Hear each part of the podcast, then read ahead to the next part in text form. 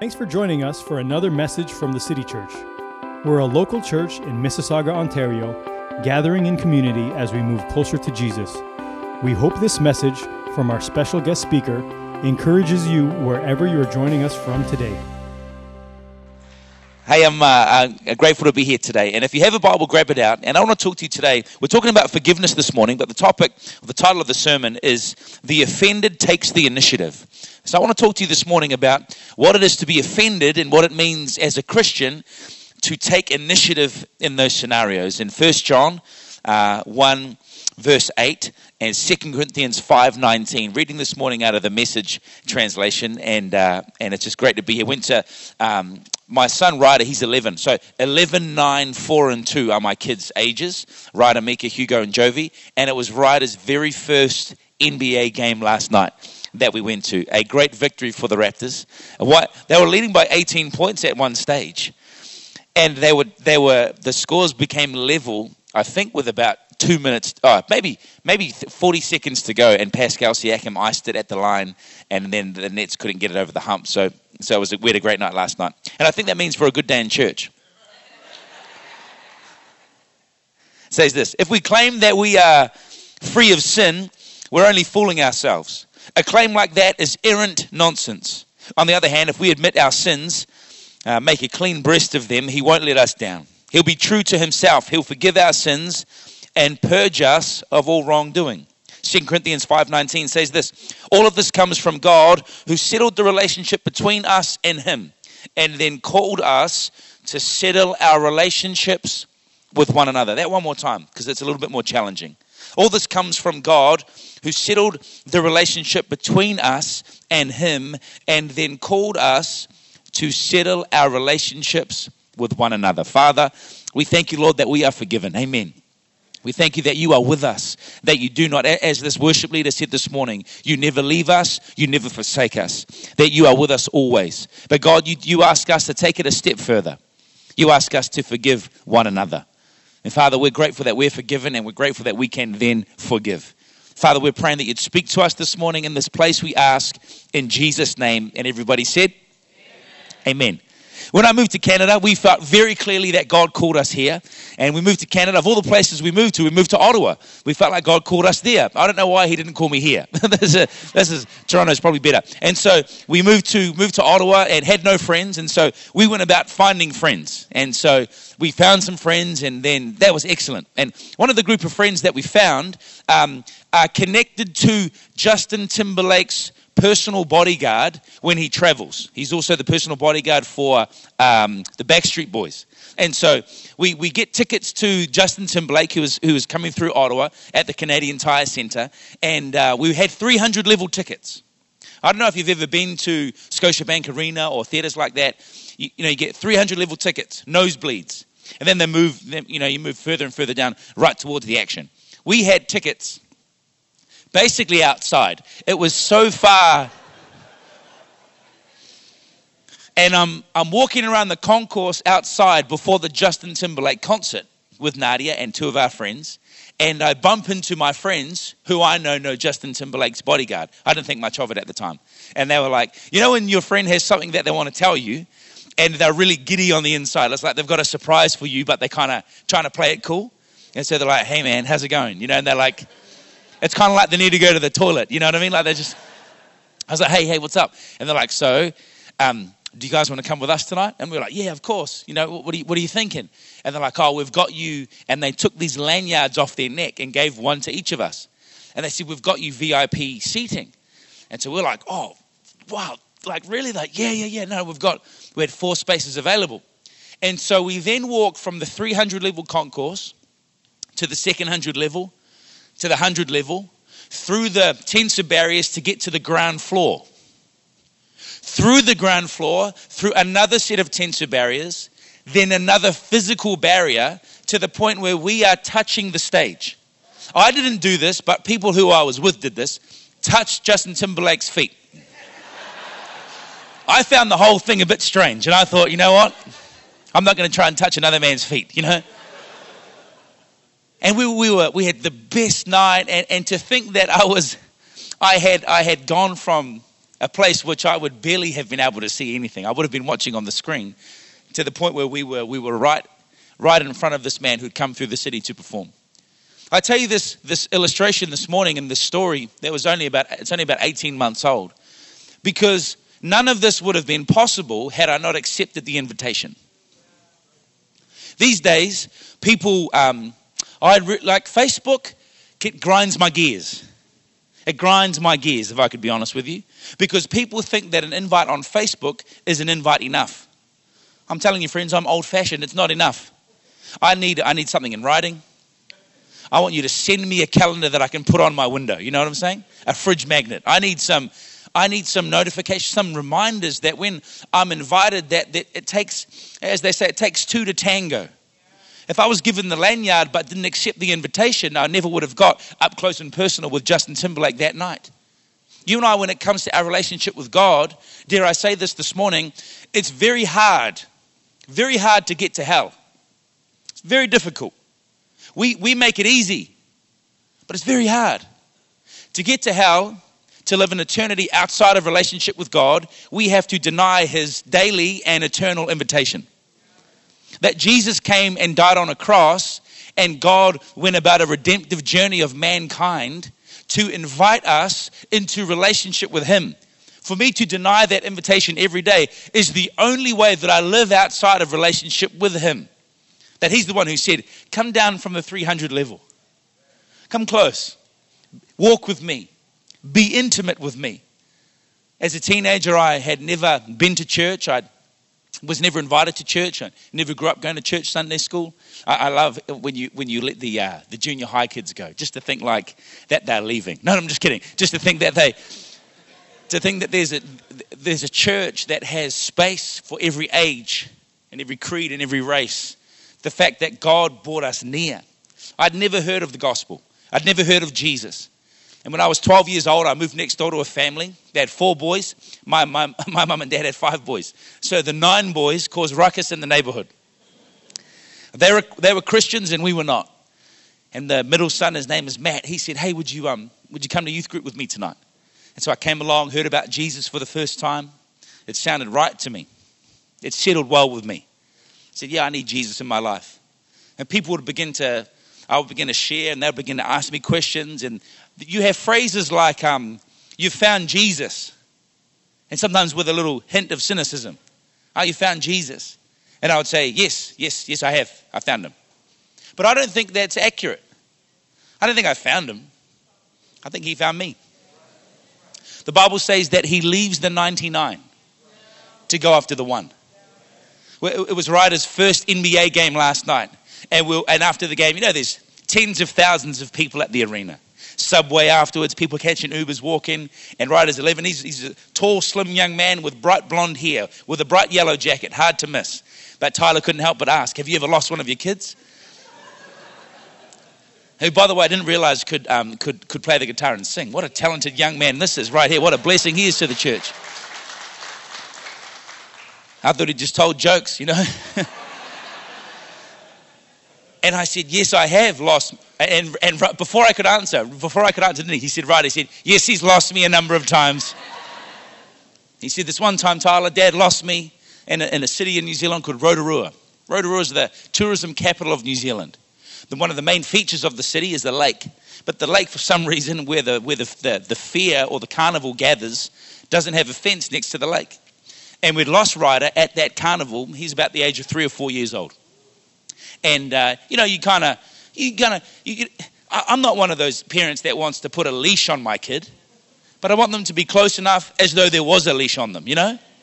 But you kind of keep them within earshot and, and within eye distance, and then all of a sudden he was outside of that space, and it took us 10 to 15 minutes to find him. Every minute, anxiety increases, stress levels grow. And then I realized the lake had no fence. So I ran towards the water and there's nothing like being a parent looking over the edge to see if your child is there floating in the water. I'm looking around for 10, 15 minutes. I would have done anything to find my son. If I had had 100 kids, I would have left the 99 to find the one. That day, it would so have it that there was an empty parking space right next to the carnival that had money in the parking meter. And of all the people that would park in the parking space was our au pair, our live-in nanny from Wellington, who was on holiday vacation with her friend, parked in the parking space with money in the meter, and walked into the carnival. And the first thing that she saw was Ryder trying to hustle some donuts. God left the 99 to find you and to find me. Colossians 1, verse 19 says this For God was pleased to have all the fullness dwell in him, and through him to reconcile himself to himself all things, whether things on earth or things in heaven, by making peace through his blood shed on the cross. Once we were alienated from God and were enemies in your minds because of your evil behavior. But now he has reconciled you by Christ's physical body through death to present you holy in his sight without blemish and free from accusation. He was pleased to make peace with us. The good news of the gospel of Jesus Christ is that God has reconciled himself to us. If God reconciling himself to us is the good news, then God reconciling us to one another, friends, is the hard news. Jesus goes to great lengths to teach us a new way of living. Matthew 5, verse 38 in the message says this Here's another old saying that deserves a second look. I love that. An eye for an eye, a tooth for a tooth. Is that going to get us anywhere? Here's what I propose don't hit back at all. If someone strikes you, stand there and take it. If someone drags you into court and sues you for the shirt on your back, gift wrap your best coat, Canada Goose, and make a prison out of it. And if someone takes unfair advantage of you, use the occasion to practice the servant life. No more tit for tat stuff. Live generously. That God wants to teach us a new way of living.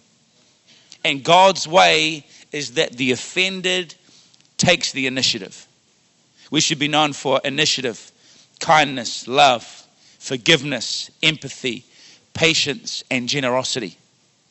I wonder, I do wonder, if that day in the Garden of Eden, if God had found repentance, what difference that might have made. I wonder if that day in the Garden of Eden, if God had found responsibility, what difference that might have made. Have you ever walked in? I get this all the time. Walk into the kitchen and it's a mess. Walk into the lounge, it's a mess. 11, 9, 4, and 2. These four gremlins are designed to make a mess in my house. And I walk in, and the first question I'm asking is, Who did this? I mean, the answer is clear. It was one or some or all of the four of you, because I clearly wasn't in the room at the time, and Nadia is very clean. Who did this? Who made this mess? And then it's amazing, isn't it? What happens next?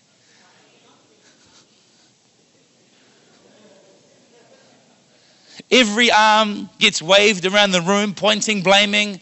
I wasn't here, I just walked in, I just found it. It's crazy. It must have been the leprechauns who live in the fridge. It's amazing what happens. And picture God walking into the Garden of Eden.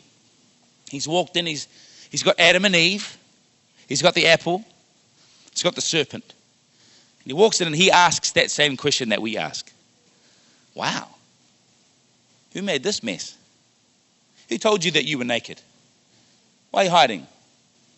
We used to be intimate. Why, why have you estranged yourself from me? What's, what's going on here? And if only, I, I mean, I think about Adam. I think when we get to heaven, we get one free punch, you know? Thanks a lot, man. Appreciate it. Love you, man. Thank you. Great stuff. That if only Adam had gone, you know what? Hey, it's on me. It's on me. This is this is my family, and I made I made an error of judgment, and I wasn't clear enough with Eve about what you'd said to me, and I should that should have been something I wrote down and spoke with her every single day, and we should have been in this together. But but I but I left her alone for a minute, and then and then this guy, little snake, ooh, I'll get you. God, it's not me. Please, leave her alone. If he had if he had taken a bullet for his wife, I wonder if God had gone, Adam, that's my guy. We're good. We're straight. I'll help you clean it up. But instead, you have the exact opposite that takes place. Who made this mess? Adam's like, okay, it was the woman But the gall of the man didn't stop there. Because that's enough. That's enough to sleep on the couch for the rest of your life. It was the woman that what? That you gave me? So now, now Adam is now wedging himself between Eve and God. I don't know if he's going to win a fight with his wife, let alone a fight against God as well. He's clearly in the minority. And then she says it was the serpent. And God's there scratching his head. And you know what's amazing? Is God, who in this scenario, and play out this illustration with me, who was the one who was affected. He was the one who was the victim. He was, I'm not saying God is a victim or I'm not saying that God is hurt, but in that scenario, he was the one who was hurt, the one who was transgressed against, and yet he was the one who took the initiative. And so from that moment onwards, he took steps to redeem humanity from that moment where all they needed was some responsibility, some initiative, some gumption from Adam to step in and take a bullet for his wife. And because they didn't, God took it for himself. And so he was journeying right the way through Noah, Abraham, and Moses, right the way through the Old Testament, the redemptive journey of humanity until Jesus. He, from that day, friends, the offended takes the initiative. In our family, I try and teach our kids as best I can. I try and do the best I can. But one of the phrases we have that we use on a regular basis is a phrase it's easy to say sorry. And Hugo's four. He's, he's, oh, he's the best. Isn't he the best? We had dinner last night. He's just like this gnarly little kid. Lego everywhere. We went out last night for dinner. He took a, you know, those vortex footballs? He's bringing one to the restaurant. But as a parent, you've got to pick your fights. Right? Hey, leave it in the car. He's like, nah. I'm like, well, yeah, okay, all right. So when, yeah, when you bring it, let's just not throw it. And he's like, yeah, that's a good compromise. Comes in. He'll do something wrong. And so he broke it. He broke the fins off the end. I was like, mate, don't break it. You know, you can't throw it. And he looks at me and like rips the other one off.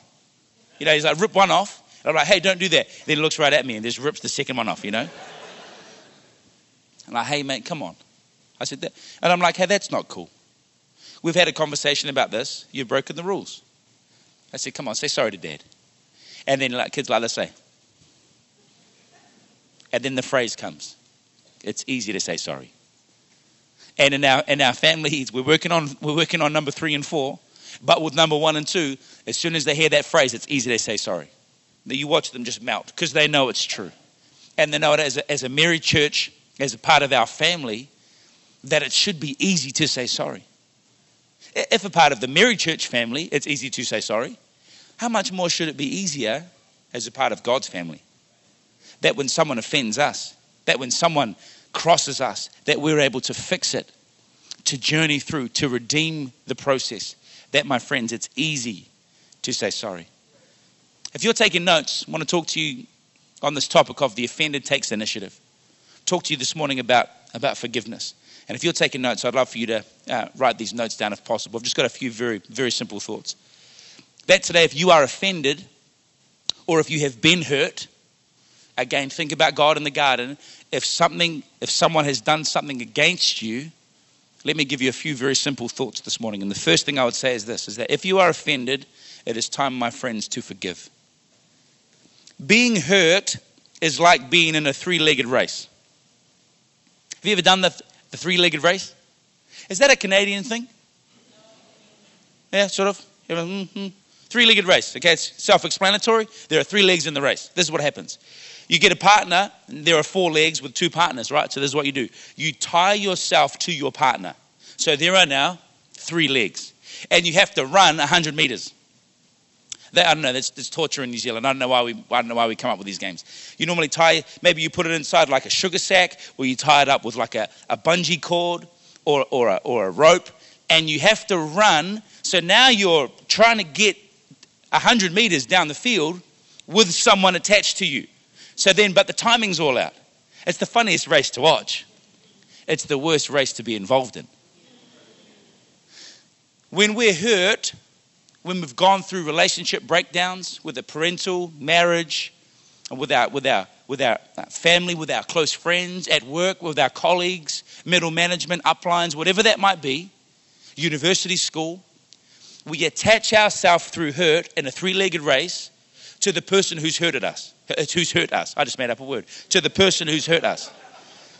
And as a result, we're now carrying that relationship and that hurt with us through our whole life. But what forgiveness does is it severs the bonds that connects us to that person. When you forgive somebody, like my, my mum, I, I wish you, I, w- I want you to meet my mum one day. Oh, she's the best. My mum just got saved about four months ago. She, amazing. It's amazing. I've been a Christian for 20 years, been praying for my mum consistently, you know, as consistently as possible. And my mum's never wanted a bar of it. Her neighbor is a Christian has a cancerous tumor on his neck. Him and his wife jump the fence. They have a cup of tea. My mum asks questions. He begins to say, Yeah, Jesus and my church and the whole story. And she looks at her husband and says, We want to come to church. She goes to church in New Zealand. The pastor of that church is a friend of mine. Sends me a text message. Says, Your mum is here. I'm like, No, she's clearly not. like I've been praying for 20 years. Isn't it? Don't we do that? We pray and believe God for so long and then it happens and we don't believe it. praying for that house, praying for that mortgage, praying for that promotion. It happens. Nah, can't be. Nah, it's crazy. No way. There's no way. I was like, there's no way it's my mum. He's, no, it's your mum. 100%. She said, I need a photo. Send me a photo. Get the photo. It's my mum. I'm like, okay, I'll talk to you later. This is too much. She FaceTimes me. She's like, hey, beaming. She's like, hey, was that church today? Man, loved it. Goes back the next week, makes a decision for Christ. Has not missed a week, then had a, had a, a vacation to come and see us and the family uh, about two months ago or thereabouts, and came to Ottawa, and had no plans, just 12 days with the family. And she's like, "Hey, while I'm in Ottawa, could I, um, could you baptize me?" And I was like, "Yeah, I will baptize you in a bathtub of my happy tears." Honestly, yes. So we go down to our local lake, local little pond where we live, and it was, it was a balmy negative two, and uh, baptized my mum, and she's got the flu. so, you know.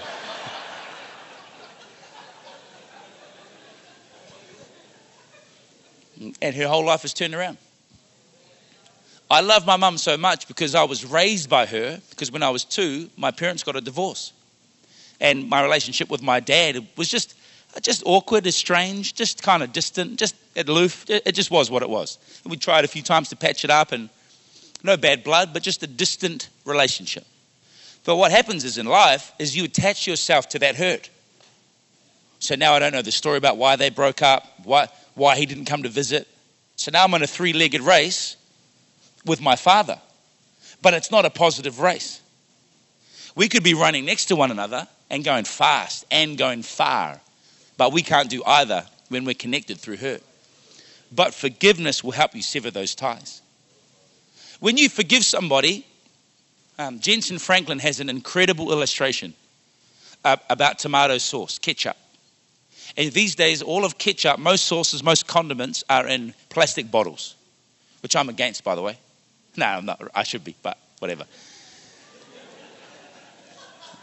They used to be in glass bottles. Remember the glass bottles?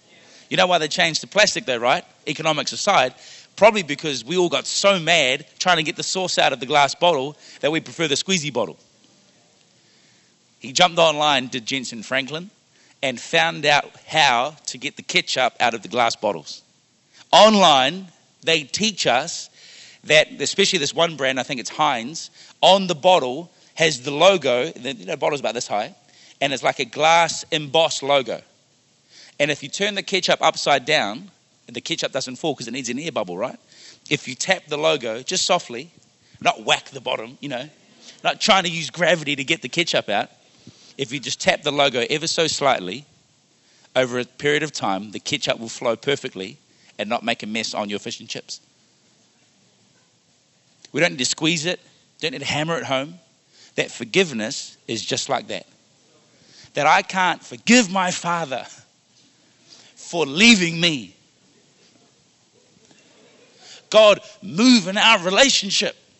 It's not going to work. But if I just tap it, just over time, you watch forgiveness begin to flow into your relationships. A great way to know if there's forgiveness flowing in the relationship is just think of the person. And as you think of the person, the emotions that come up in you will show you. The heart is a scary tool. So I think of my father. So I remember 16 years old, been saved for about four years. Someone preached a sermon, maybe just like this one. And I was like, oh, I need to forgive my dad. My dad, you know, then I'm praying, God, help me forgive my father. Uh, and then I'm like, yep, forgiveness released. Three or four years later, think about dad, don't have positive emotions. Maybe I'm still connected. Just tap the bottle and watch forgiveness flow. Maybe it took 10 years before I could have a conversation about him, see him, or think about him, and have positive emotions. Remembering I don't have any positive memories, but I can generate positive emotions that are authentic through relationship, uh, through forgiveness. And forgiveness helped me sever that three legged race. So now when I talk to him, I'm interested in what, how's your race? What are you doing? What are you up to? How's family? Then he can ask the same questions for me. Whereas before we were so connected through hurt and I couldn't forgive him that the whole thing was very challenging. Let forgiveness flow. Let forgiveness flow. It's easy to say sorry. Growing up in Wellington, New Zealand, um, had a few friends, and one of my friends, his name was Savan, Cambodian guy. Savan was a practicing Buddhist, and he would go to the temple um, most days from school, and I would see him around the city with the Buddhist monks wearing their flowing like orange robes and I would see him downtown, and I'd be wondering, you know, you're, you're 15 years old, 12 years old, 13, and you see your friend with Buddhist monks downtown, and you're wondering if you can, you know, can I come and say hello? Like, is this appropriate? I'm not sure. And it was all a bit strange. And one day, Savan went home, and he, unfortunately, in the most unfortunate manner, found that his mum had been murdered on the floor in his house.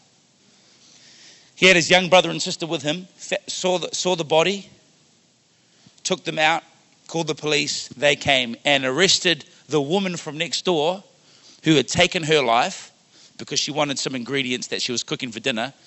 The mum said no, and she went, got a knife, came back, and took her life. It's one of the most horrific stories in New Zealand criminal history. My friend Savan was 12. So I just found Christ. Savan was going through this practicing Buddhist. And I didn't really know much about what had happened, apart from that he lost his mum. As a 12, 13 year old, it's hard to process that. And I didn't know much about my new faith, apart from the fact that I had one and God was invisible and I couldn't hear him, but I knew he loved me. That was about it.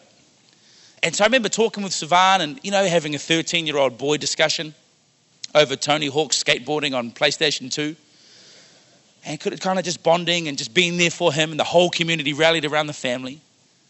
And I remember just talking about Jesus, saying, you know what, man, like, man, Jesus is alive, he's real, he's changed my life, man, he forgave me. And we started talking, and then he looked at me, put the controller down, he's like, Would you pray for me? I was like, I'd love to pray for you, bro. So we prayed a 13 year old boy prayer, you know, lasted about five seconds. I invited him to church. He made a decision to follow Christ. He then was baptized, which meant that he was then um, isolated from his family even further, which made the whole thing a little bit more tricky. Baptized him. The woman who took the, the life of his mum went to prison. Ten years later, this woman was out on parole. And the media came looking for Savan. And they said, Savan, have you got any comments about the fact that this woman had been released? And he wasn't really, he didn't really, he wasn't really aware of what was going on in the justice system. All he knew was that the woman had been arrested and she was in jail. But she had been released. And they said, What do you think about this? What do you think about? And they wanted to make a political statement and corrections and all of these kind of things. And he, he's at that stage, he's in his early 20s. He's been walking with Christ. He's just got married, and he, time will tell he's about to have three beautiful girls. And he's there and he says, Oh, look, I don't know. And they start pressing him for questions, pressing him for answers. He says, Look, all I know is this my God forgave me. He gave me a second chance. And as much as this whole thing is difficult for me, I know that that same God can give this woman a second chance as well. I mean, if, if I if you've never heard a story of forgiveness, that might be the greatest story you might hear. That this man, over the period of 10 years, was just tapping away. That he could get to the point where someone would put a microphone or a pen in his face and ask a question What do you think about this woman? What do you think about this whole process? And he would say, And God would forgive her like he forgave me. That he used that moment to tell the press about Jesus Come on, if you believe that, you can give him some praise this morning. The power of forgiveness. Forgiving is one part. But if you're taking notes this morning, let me just make it just a little bit more difficult for you if it wasn't already. To forgive, I think, is step number one. But step number two is a little bit, a little bit more challenging. To forgive, and number two this morning, if you're taking notes, is to forget. Because the offended takes the initiative. Isaiah 53, verse 25 says this I, even I, who blots out your transgressions for my own sake, will not remember your sins. Or another translation says, I will remember your sins no more. This is a verse that's actually in the Old Testament three times. I don't know if you still use Microsoft Word. Let's assume you do. In Microsoft Word, you can bold, italicize, and underline any word. Is this not the bolded, italicized, and underlined scripture in the Old Testament where God is saying, Not only will I forgive you, but I'll remember your sins no more?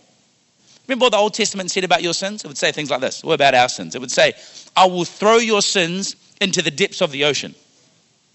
Like, and for the, for the readers of the scripture at that time, there was no further place that you could go than the depths of the ocean. Or, or it would say, I will throw your sins to the ends of the earth. Or, or it would say, like the east to the west, which is a never ending distance. I'll remove your sins from you. Like he's saying, I'll just get it. Your sins? You come to me in repentance? Ah, oh, don't worry about that. I could imagine, you know, if it's the ends of the earth, you're walking through the desert and then you're tripping over people's forgiven sins. It's like, what's this big pile of forgiven sin here, you know? Let's bury that. But he then says, I'll remember it no more. That's a challenge. I'm married. I remember the Bible says in 1 Corinthians, keep no record of wrongs. That is a hard scripture. Because I remember when I tell Nadia, could you please reverse up the driveway so that it's easy to get out in the morning, brush the snow off. There's a couple of things I'd like for you to just maybe just improve on, just a tad, just a little. If I could just, if I could, if I could just suggest a couple of things and then she doesn't do them. You think I'm going to forget about that? that Nadia might say to me, one of the things that really, just really bee in her bonnet is when I don't properly wipe the bench. You know, when you just like, you clear the dishes, stack the dishwasher, and you give the bench a little, like a dusting. I mean, from my man goggles, it looks perfectly fine and more than reusable. And she'll come in and say, honey, yeah? Would you mind coming to uh, uh, give the bench a wipe? And, but this is what I'm thinking. You, I mean, you're closer. I mean, that's just. Where, and I'm, where are you? She's like, in the kitchen. Are you by the bench? Yep. Could, would you mind? And then silence. But the offended takes the initiative. So then I'll get up. And she's like, Well, the, the thing is this, is that I'm trying to just emphasize a point here. You don't know how to effectively wipe the bench down. So let me show you. See this right in the corners? See that there? Right through there. Right there. And then I'll say this I'm not sure what Bible you're reading. But my Bible says this love keeps no record of wrongs.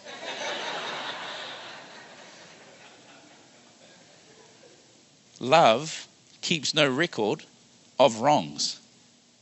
How many times have you wronged God? Yet He says, I'll remember your sins no more. See, it's one thing to forgive, to sever the ties of that three legged race. It's a whole nother thing to then forget. One of the movies I can't stand, can't stand it. You know, really successful films that you can't stand? Oh my gosh. That, number one for me, Frozen. Oh, really? With two daughters, it's on all the time. Then they brought out a sequel. Moneymaker? How dare you? Disney owns everything. Probably own the land we're standing on today. No, they don't. But Frozen had a song that topped the charts for months. Let it go. there, so, We've got some Frozen lovers over here. There's a guy in our church, his name is Chris. Great guy, Chris. Uh, he's got this funny way of communicating where we'll talk, we'll hang out, have a coffee, and uh, you know he'll do something nice. He might buy the coffee. He's like, "No, I got it." Boop, you know, get in there quick with the with the pay wave. I'm like, "Oh, come on, man." He's like, "Nah," and he and he he'll do that. He'll do that self-effacing generosity, which I love. He's like, "Ah, oh, forget about it, man." I was like, "No, thanks." He goes, "Don't worry about it." Now I just want to thank. No, no, no. Honestly, just don't pretend it never happened. And every time he does something nice, that's the way he goes about it. You know people like this. Oh, don't worry about it. Don't mention it. Hey, thanks so much for getting. No, no, honestly, it's fine. Hey, you, you know, my kid ran off through the foyer. Don't worry about it. No, I'm, I was worried about it. But that's God. He's don't worry about it. God, thank you for forgiving me. Oh, God, I'm so blessed. I have a relationship with you. You forgave me. I, I don't know what I would be doing without you. People used to say, oh, man, if I didn't have Jesus, I'd be, I'd be um, lying dead in a ditch. People used to say that. I don't know if I would be lying in a ditch without Jesus. I think I would be a global corporate CEO conglomerate, multi billionaire, but the worst person you would ever meet. That's what I think. Because I don't think that without Jesus I wouldn't have drive. I'm still a choleric. But I think without Jesus I wouldn't have values. And I wouldn't be centered. And I thank Him for that. That He's given me purpose. And He's given me a cause. But then God's like, let's not worry about it. No, no, no. You took my sins. Like the way that I treat my family and myself, and the way that I do this and that and other thing. No, don't worry about it. That's all good. We're good. We're family. We're tight. We're straight. Don't worry about it. And I love you. No, forget about it. Don't mention it. No, no, thank you for forgiving my sins. What sins? You ever had that? You keep coming back? God, so sorry. We carry out, this is what we do. We come to the cross with sin. God, forgive me. Now it's forgiven sin. Okay, huge difference. Huge difference. And then you know what we do? Appreciate it.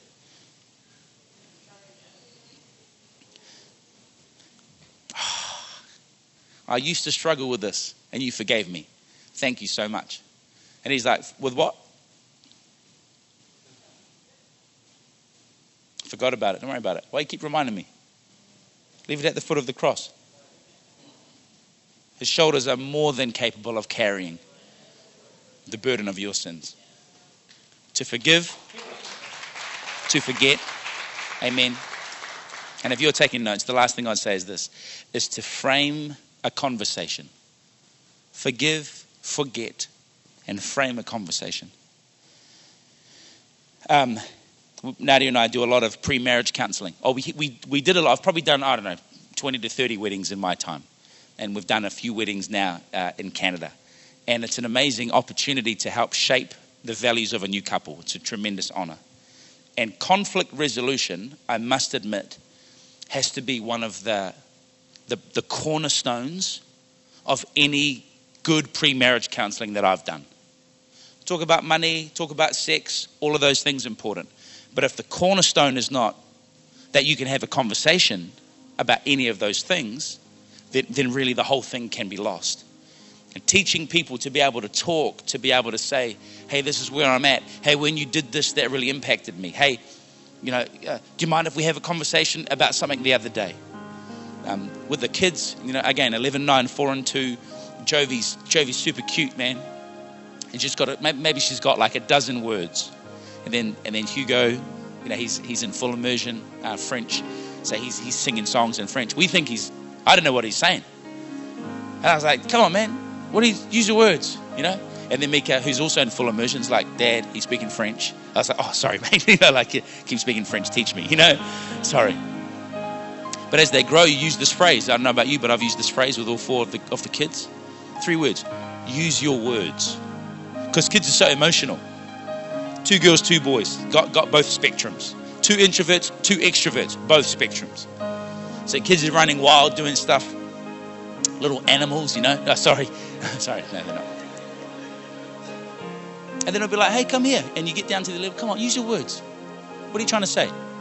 And then begin a conversation. Oh, of course I can help you with fixing your Lego. Of course we can find your doll. Of, of course I can help you with the home. Yeah, I can help you with sketching. No, uh, uh, kids at school saying that. Don't worry about that. Use, but use your words can get us to a conclusion. When it comes to our relationships with one another, use your words. If you're forgiven, brilliant. Brilliant. That's the start. And that's where God really works. That's a spiritual action. To forget is a biological one, isn't it? I don't really necessarily need God to forget, but that's where I really come in. That's the partnership with me and God. But then to frame a conversation, that can be the hardest part. And I'm not talking about those random post church conversations. Hey, just so you know, I've been offended with you for about a decade, but I forgave you. It's all good. Don't worry about it. Oh, I can't stand those. I was at Loblaws the other day and I was carrying, Nadia was away, and I was carrying two boxes of 48 pack diapers. And I had one of the kids with me. And I'm walking through Loblaws. You know, get lost in Loblaws. No clocks, no easily available exits. They want to keep you there. And so I'm like trying to figure out how to get out.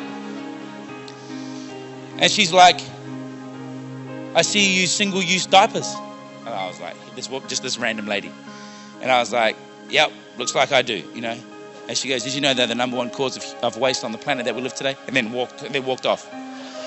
And I was like, Oh, it made me so happy to have an opportunity to forgive. A monologue where you dump your thoughts is not a conversation. I wanted her to come back because diapers are not the number one waste. Industrial waste, in fact, is the number one waste. I want to have a conversation, but she didn't want to hear it. She want to dump and run. That's not how you have a good conversation. Once you're forgiven, once you're forgotten, then you can then engage in framing a conversation. Hey, can I buy you dinner? Can I grab you coffee? When it comes to our relationship with God, friends, that's prayer. Where we begin to understand the goodness of what God has done for us and we frame a conversation with Him, that's prayer. And friends, if you're here today and, and you've come with a friend or heard about what was happening and, and come through, or maybe you're here today and you're not walking with God, framing a conversation with Him can be quite daunting. But let me tell you, if a 12 year old boy from New Zealand can frame a prayer that appropriately changed his life for the next 20 years, every good decision I've ever made came back to that moment, then let me tell you that a heartfelt prayer to God can change your whole life. If you believe in your heart, the Bible says, and confess with your mouth in the book of Romans that Jesus is Lord and God raised him from the dead, you will be saved. So, friends, if you're here and you've today and over the period of the last days, weeks, and months started to believe, or a friend, if you've had some unbelief, but you want to get rid of that and come back to belief, then today let's frame a conversation with God. Can I pray with you today? Would you mind closing your eyes if that's okay? Just for privacy's sake. You hear you saying, I need Jesus. I'm distant from him. I don't know God. I'm I've never had relationship with him before. Never prayed this prayer. Friend, I would love to pray this very simple prayer with you today. This is what we'll do on the count of three. If you want to pray a very simple prayer to get your life right with God today, from the front to back and side to side, I'll count to three. As I get to three, I just want you to throw your hand up in the air nice and high. As you raise your hand, I'll see it and acknowledge it. Then I'll ask you to put it down. But if that is you, on the count of three, and you need Jesus, throw up your hand on three. One, two, three. Friend, if that's you, lift it nice and high. Yeah, brilliant. Thank you. Yeah, really great. Over here. You can put your hand down. Thank you so much. Yeah, wonderful. Now that I've seen it, yeah, great. Yeah, wonderful over here. Thank you. Others, you're saying, I need Jesus. Yeah, down here, you can put your hand down now that I've seen it. Thank you. You're saying, I need Jesus here today. And if that's you right now, throw it up if you haven't already. If you haven't lifted up your hand already, lift it so that I can see it right now. Thank you, Jesus. We're going to pray this prayer this morning, all of us. Very simple prayer. I'll lead us. I'll say one line and I want every person in the room to repeat it out back to me. And for those that raise their hand, pray this prayer from your heart. It goes like this Dear Lord Jesus, I come to you. I need you. in my life. I ask you, forgive me of my sin, and I thank you that you do. I thank you, Jesus. Amen. You can open your eyes, and as I hand back, could you give all of these people a huge big round of applause today? Thank you for taking the time to listen in. Be sure to subscribe and check out our podcast channel for other messages. For more content from the City Church or to connect with us, visit us at thecitychurch.ca or find us on Facebook or Instagram at City Church GTA. Thanks again for joining us.